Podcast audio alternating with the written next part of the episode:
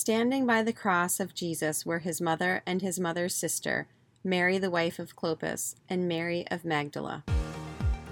We serve a God of abundance, yet you're still living paycheck to paycheck. We serve a God of order, yet your house always seems to be a mess. You feel unappreciated and overwhelmed just trying to keep up. Does the noise of life drown out the voice of God? Hi, my name is Gina Morton, a Catholic wife, mom, and declutter coach. Welcome to Pruning to Prosper, the podcast where we talk about all the practical things to run your home smoothly clutter, money, mindset, and yes, everyone still wants to eat. So we'll talk about that too. That nagging in your heart is God telling you He has more for you than just trying to keep up. If you're ready to get uncomfortable, get brave, and see what you can do, then grab your garden shears because you're about to prune away the stuff so you can prosper into the woman God has called you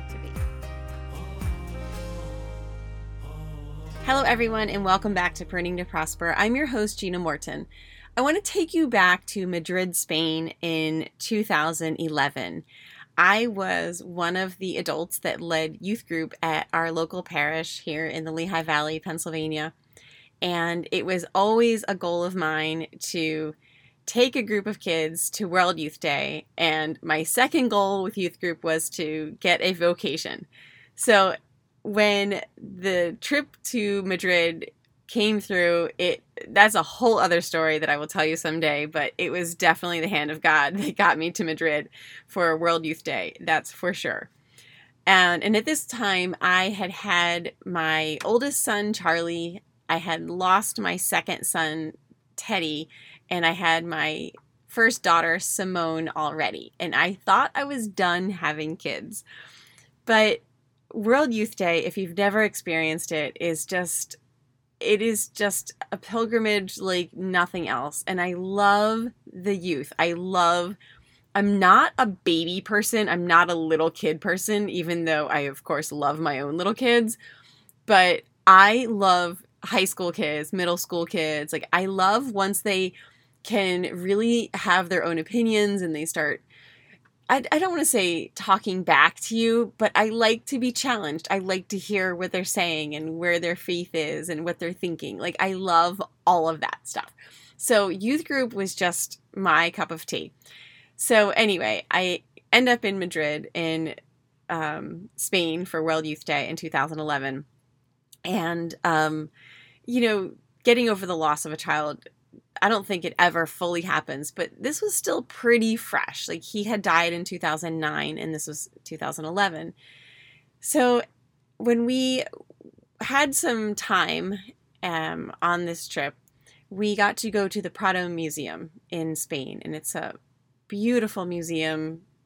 And I love art. And I don't know if you know that about me, but I was what they call an art major in high school, which just meant that we had to apply to get into the program and then we had art every single day.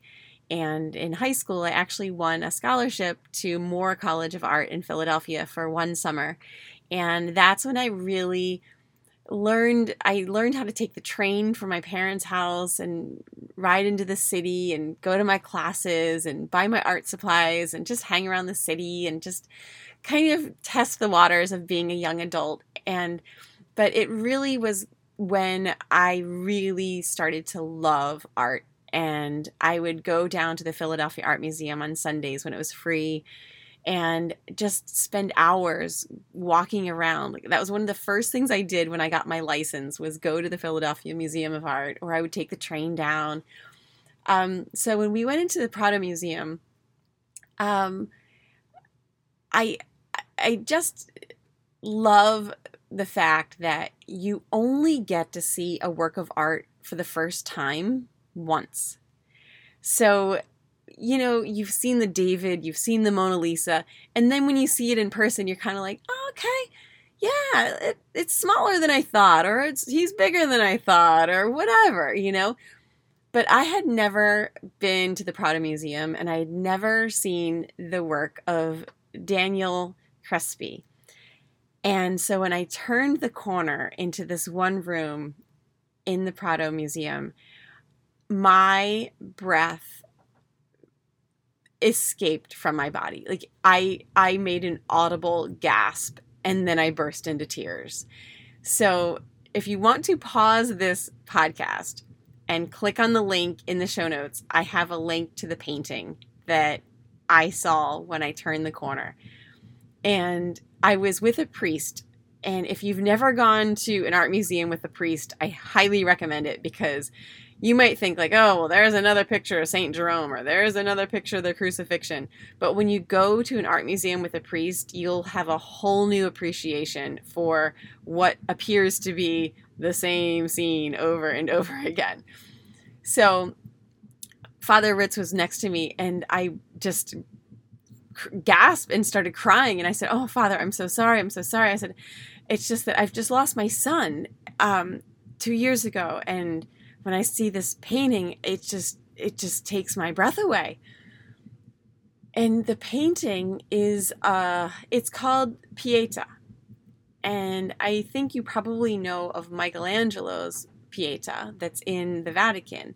And that's the marble statue of the Blessed Mother holding Jesus when he was taken down from the cross. And she's gazing down at him. And we've all seen it. I've seen it in real life in the Vatican. But this particular painting by Crespi is the Blessed Mother holding Jesus after he's been taken down from the cross, and she's looking up, and her face is just illuminated. And it just takes my breath away because I didn't know what she was thinking in that moment. And I just think, is she looking up and thinking, really, God?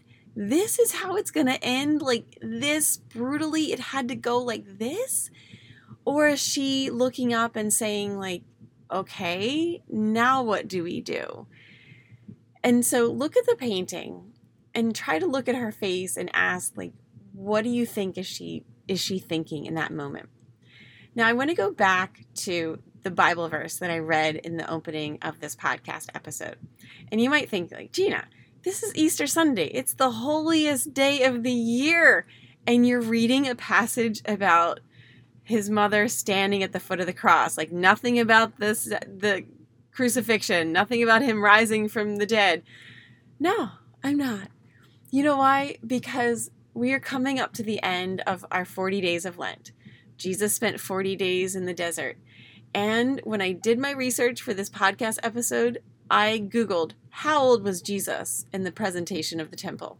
And according to the Bible, Mary did everything according to Jewish law, which meant that Jesus would have been 40 days old at the time that he was um, presented um, to the priest in the temple.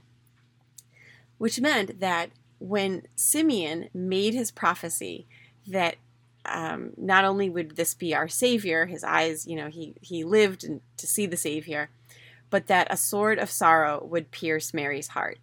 So just imagine you have this precious little baby, and this man is saying to you, um, "Yes, this is our savior, but also a sword of sorrow will pierce your heart."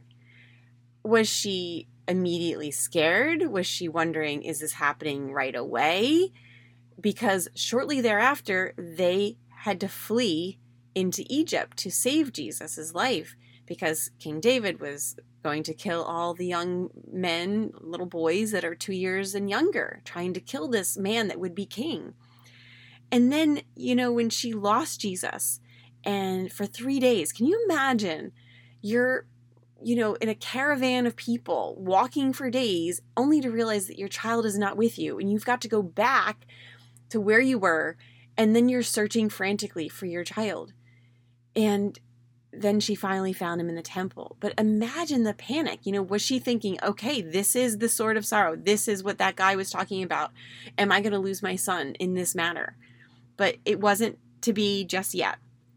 You know, and then fast forward till his 33rd year when she has to watch him carry his cross. And imagine that she is so united with God's will in her life that she is so united with her son. It was her that initiated the first miracle. Like they were partners in this. Like her unquestionable, unwavering yes made her part of Jesus's mission. Like they were united in this mission together. So when she saw him carrying his cross, imagine how you feel as a mom when you're watching your children struggle. You know, maybe they're struggling making friends, maybe they're struggling with reading or math, or maybe they're away at college and they're separated from you for the first time, or um, maybe it's someone else in your life that's separated from the church and you're praying for them. Like, this is why it's so important to pray the rosary. I, I keep saying this, I know, but it's just so powerful. And you keep meditating on these mysteries. And where are you in those mysteries? And where are the people that you love in these mysteries? It's just always something fresh every single day. Um, so imagine the weight of that cross and the weight that she was feeling too, watching her child have to carry that. Yet at the same time, knowing that this was all part of God's plan, not knowing maybe exactly how it's going to turn out, but that that was his plan. And then she had to watch him hang on that cross for hours and people ridicule him and you know them giving him the the wine that was poisoned and you know just like imagine like he's just your child has done all this. He's done nothing but be perfect his entire life and heal people and and try to talk about god to everybody and then this is how they're treating him. And then finally when his lifeless body was taken down from the cross and then when she had to bury her son and watch his body be laid in the tomb. And you think like okay let's go back to this bible passage that i opened with the reason I picked it is because of the one line, the one part. I'm going to reread it again. Standing. Standing. Standing. Can you hear that? Like, think about you've heard this passage your whole life. Standing by the cross of Jesus. She's not crying hysterically, the gnashing and the the wailing and the grinding of teeth, right? She is standing. There is no Bible reference that she actually is handed the body of Jesus. But there is a Bible line that says she is standing at the foot of the cross. And this is what I want you to take away from today's episode that through all of those sorrows that she has lived through, always united in the perfect will of God, she can stand because she has hope. Hope that God's will is going to be the very best thing for not just her son, but for her life and for all of us. She's standing because we have Easter. She has the hope of Easter. And when I look at that painting that's what I'm seeing on her face is maybe a little bit of sadness, a little bit of confusion, but I also think she's looking up to God and saying like I trust you and I have hope that this is not the end. That me holding my son is not the end.